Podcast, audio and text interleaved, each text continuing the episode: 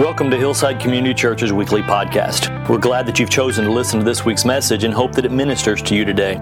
Hillside's located in Keller, Texas, and if you would like to know more about us or to listen to previous recordings, please visit us at yourhillside.com. And now, this week's message. I think I remember how to do this. I think I do. Well, every week we gather together. We, the church has done it uh, since Christ. And it's an, one of the essential parts of being together is worshiping. And today, I just we want the service to be a reminder of the importance of the things that we do, uh, and why we should be actively engaged, especially in the worship. Uh, we want to be a we we we want to we want to elevate our worship as a body uh, and catch ourselves when we're just sort of going through the motions. Uh, I do think that worship is vital to our spiritual lives. And it's, it's worth being on time for.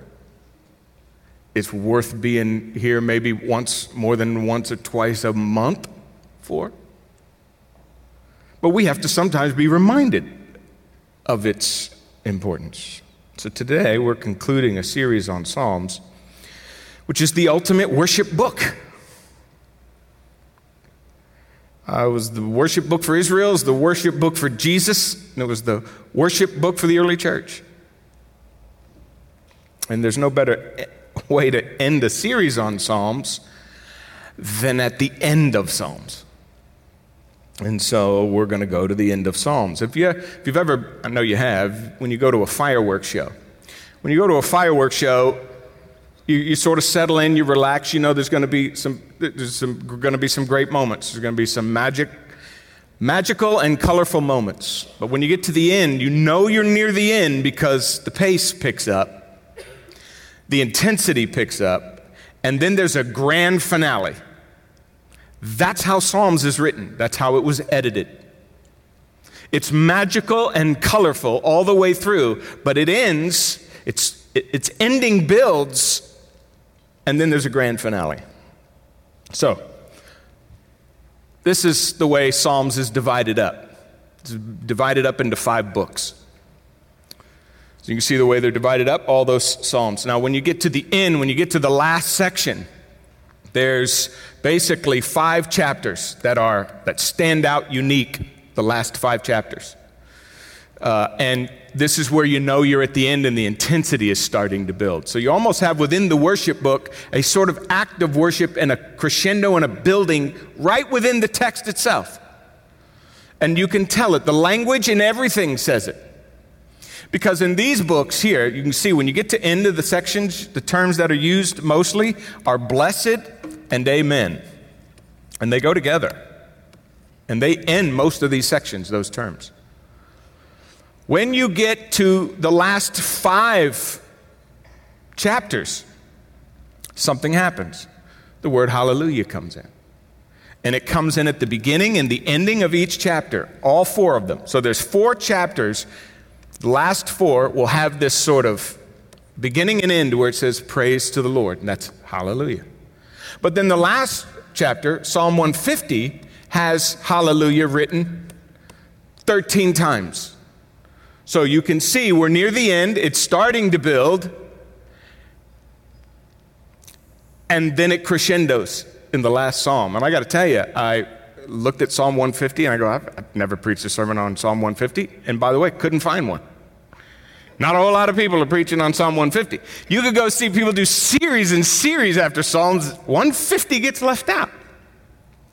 But editorially, there's something significant going on at the end of Psalms that we might miss. We could miss. So, I mean, he says hallelujah 13 times. It literally starts every sentence in the last chapter. He hardly says two words before the words hallelujah come out of his mouth. So, Uh, what's that saying? What did, the, what did the guy who put Psalms together for us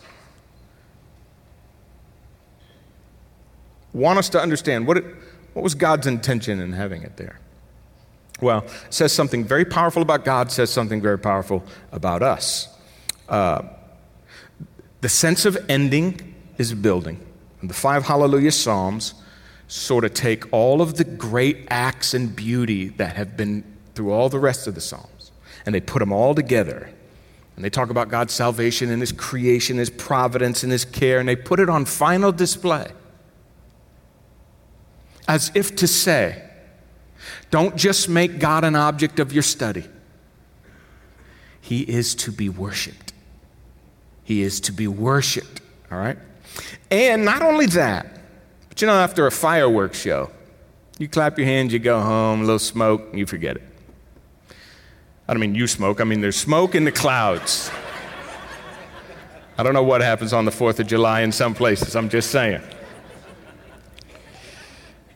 So there's what, what it's saying is that's that's not just the end of the book. That's the end of all reality when everyone sees God for who he really is and responds appropriately. They won't be able to help themselves in response.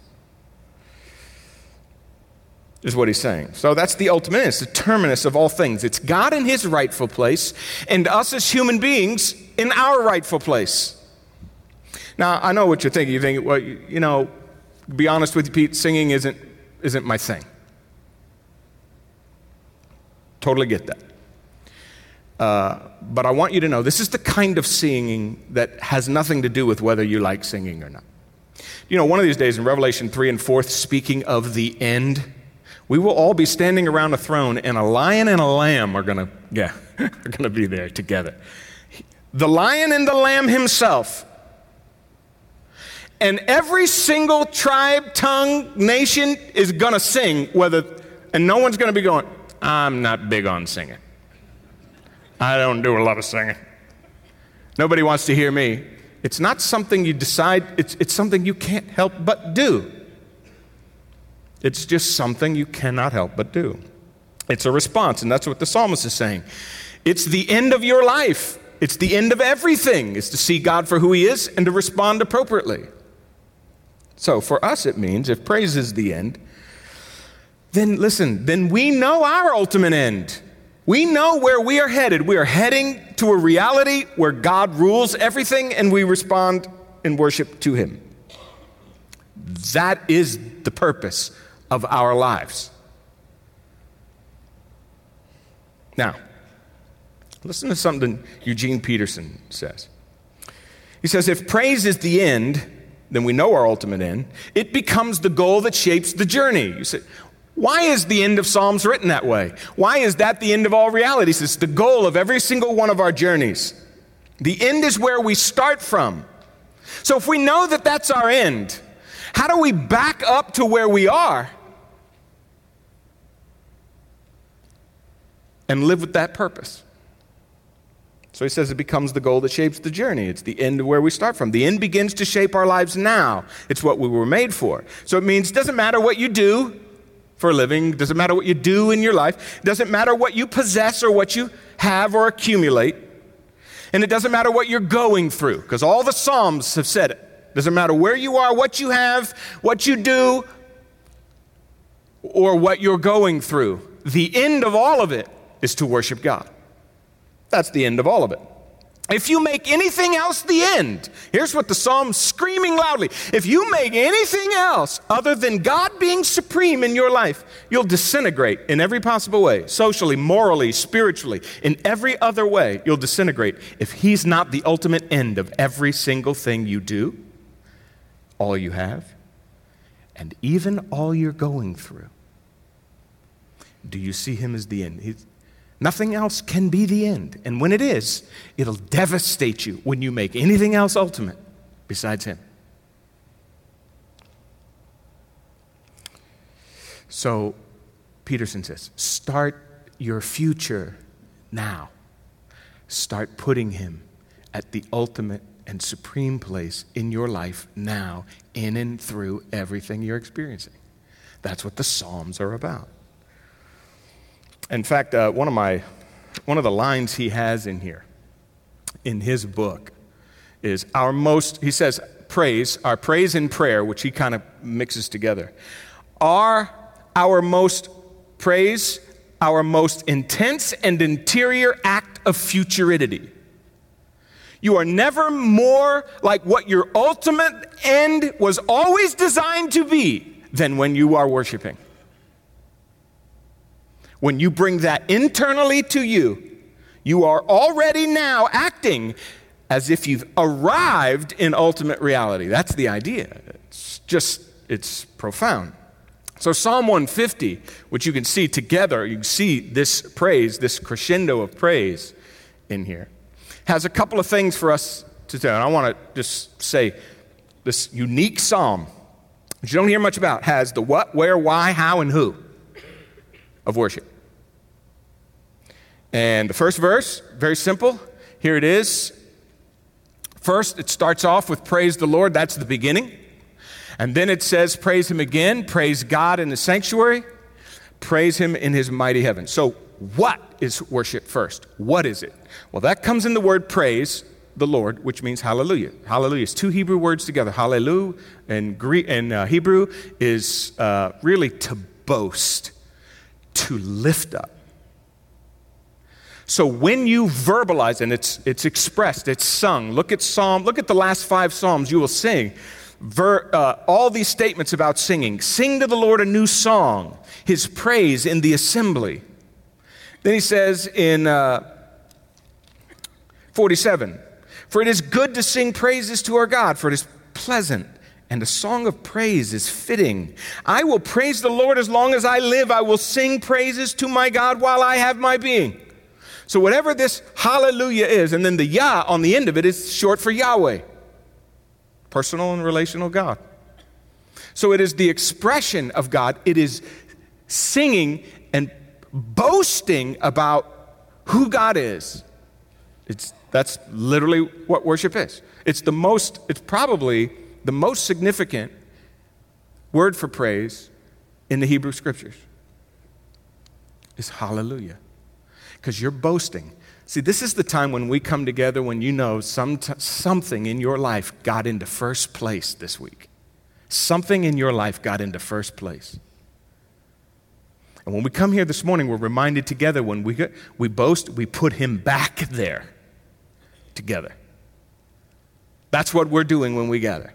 Let's put him back in first place in our life. Nothing we have, nothing we're doing, and nothing we're going through is more important than him in his rightful place. Because the rest of it would disintegrate if, if, it's, if that's not the case.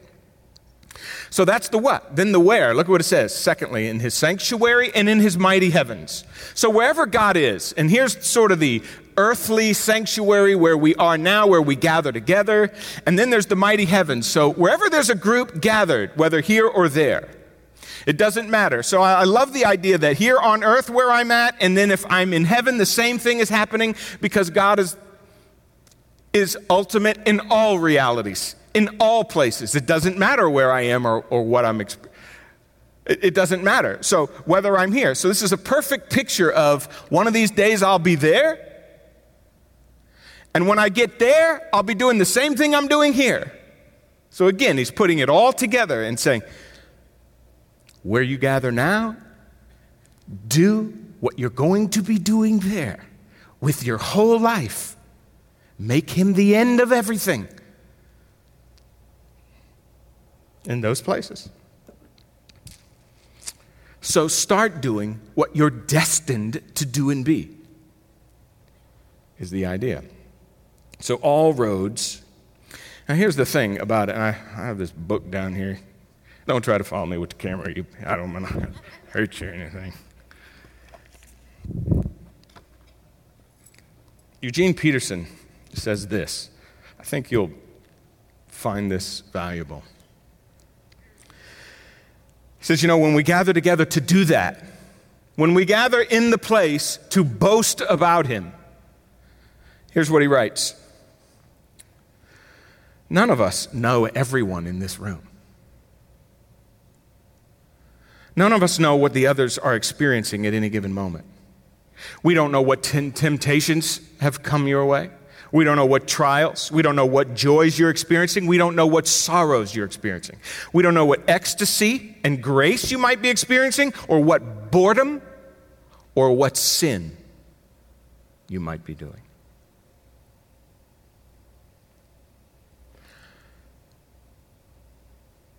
But it is God's will that none of us do any of them alone. How can we pray accurately or praise accurately for, for and harmoniously with the other members of God's people? Through song. Through song, we remind each other. When I hear you saying it and I hear us singing it, I'm reminded of who ought to be first. The song establishes all the members of the congregation in organic relationship the Christian recovers a sense of community and experiences the dynamics of community not through the categories of sociology, but through the music of liturgy, through the worship. I loved that reality. So, again, think about the picture of Psalms and the and ultimate reality. Every single one of us are on a journey. We're all on different journeys. Right now, even now, we're all on different journeys. But one day, we'll all be in the same spot,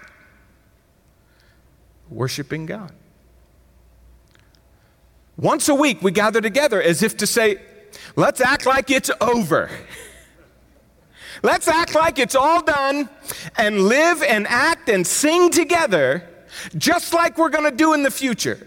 Because sometimes on this journey, we get a little bit lost. But here's the beauty of this moment. And this beauty here, it doesn't matter what's going on in our lives, we're reminded that we're not lost when we put Him first, no matter what's happening in our lives. When we gather together and put Him first, you're not lost.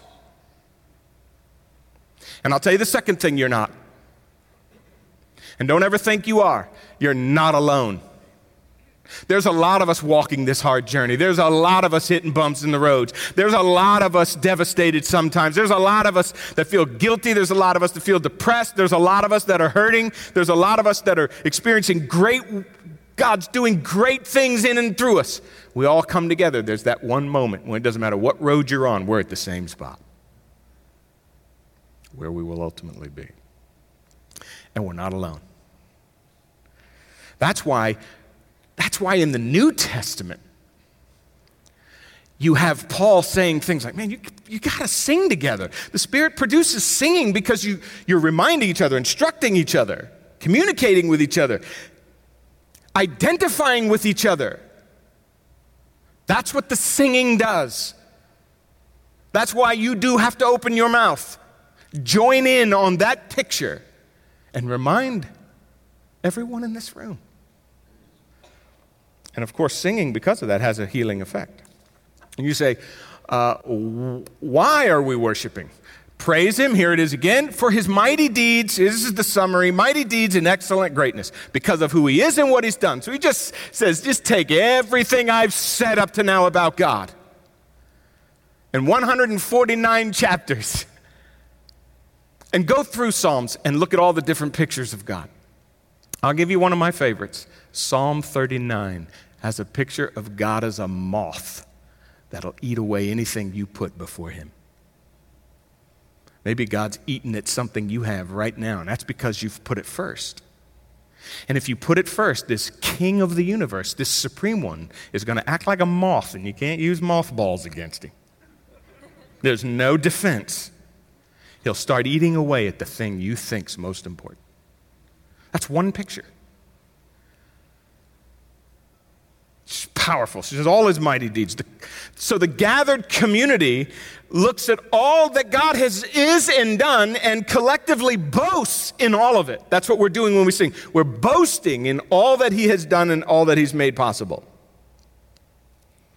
Especially for what he's done, because this would certainly have been, if we could, since we're uh, uh, the church and past the Old Testament, certainly what more mighty deed did he, did he do than what he did in Christ? And redeeming, loving, and forgiving, transforming our lives. And because of it, we can live fearlessly and hopefully because of what he's done. That's why we praise him for who he is and what he's done. Now, with that said, let me, uh, I guess, take my part in inserting something here that I think is important as we think about the events that have happened in our culture, especially in Virginia. I've jotted down a few thoughts that I want to say about this as it relates to what we're saying here. That anyone could look at another human being and, based on skin color or language or place of origin, and judge him inferior is to me indescribable and despicable horror.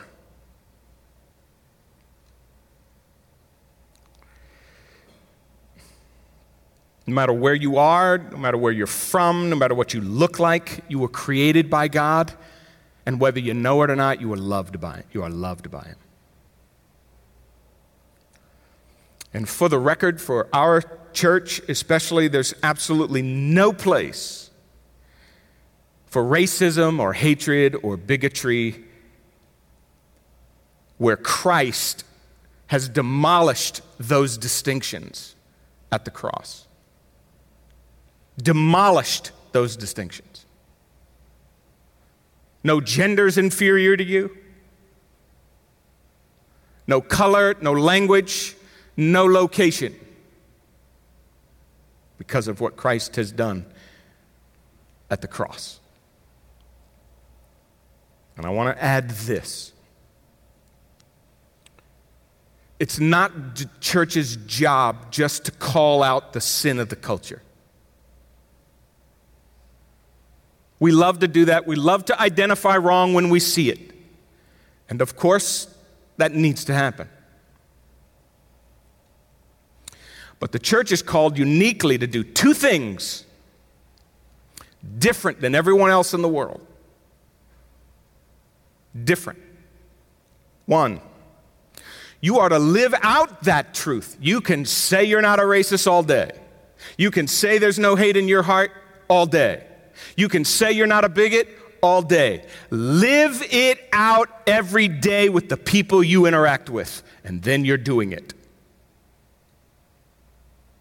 And the church uniquely together forms a body of people, and Christianity may be the most diverse of all the religions in the world. It is a universal message. And when we come together, all of those issues. When we're singing together, gender's gone. Just in those moments. Doesn't mean we're not different. I'm not getting there. I'm just saying, in those moments, gender doesn't matter, color doesn't matter, social, our social uh, standing doesn't matter. It all comes right together. And in Christ, we are equal in that regard. And so we live it out together in unity with one another, with people who are different from us then you're really living it out. And we, as we're going to see in a couple of weeks, are where the church ought to, or where the world ought to look for how the diverse unite ought to be right here. It ought to be right here. And then the second thing is so we got to model it. We can't just be yelling. We love to yell about stuff. You got to model it. And the second thing is, is you got to steward the good news. In the face of the worst kinds of evil, we don't give up hope. It's never hopeless. Even though I've had moments of watching video and pictures and thinking to myself, what kind of person and I'm just thinking, is there any hope? And here's the answer to that question you better believe there is. You better believe there is. Christ can save you from racism. He can save you from hatred and save you from bigotry. And when you trust in Him for what He has done, that's the hope of the gospel. He will forgive, he will forgive your pride and arrogance. He will enlighten your mind about what is real, what is true. And He will replace your hatred with love. That's what He can do. That's why we're hopeful. That's why we don't look at any human being and only despise what they're doing. You don't look at any human being and only despise what they're doing. In that moment, immediately, as a, God, as a steward of the gospel, as a recipient of God's grace, immediately you think, there's hope for the worst person I've ever seen or met. There's hope for the worst person I've ever seen or met. And if you've lost that hope, you've lost the essential nature of the gospel. If the likes of you and me can be redeemed by God, who couldn't come to Him? Who couldn't come to Him? So we have to keep that hope on display. Now, quickly, Lord. Because we're going to sing again. We're going to, we're to do this, okay? Uh, so let's do this fast. And here it is. Uh, verses 3 through 5 uh, are the, are the uh, how. How are we doing this? Um, well, he says, praise him with the trumpet sound, praise him with the lute and the harp, praise him with the tambourine and dance, praise him with strings and pipe, praise him with the sounding of cymbals, praise him with loud clashing. And I wanted you to see these words right here because according to this text, it's make some noise. Make some noise about who we are honoring. That's what the text is saying. And you can do it lots of different ways because some of us in here don't like guitars. And some of us in here don't like drums. And some of us like it loud. That's actually in the text. And some of us really like it soft. I live with a guitar player and a drummer. They're both awesome. But sometimes the drums by itself just feels like the walls are caving in on you. And every once in a while, you know, you, you, you go to the side of the house where the guitar's playing. I know. All I'm saying is, it's take everything you have in your hands look tambourine and dance if you can if you can blow into it if you can beat on it if you can strum it use it to glorify god that's what he's saying use it to glorify god that's what he is saying. And then I love this. I didn't know, uh, most of us, like for us, are con- sort of conservatives. We don't know what to do with the word dance. We don't know what to do with it.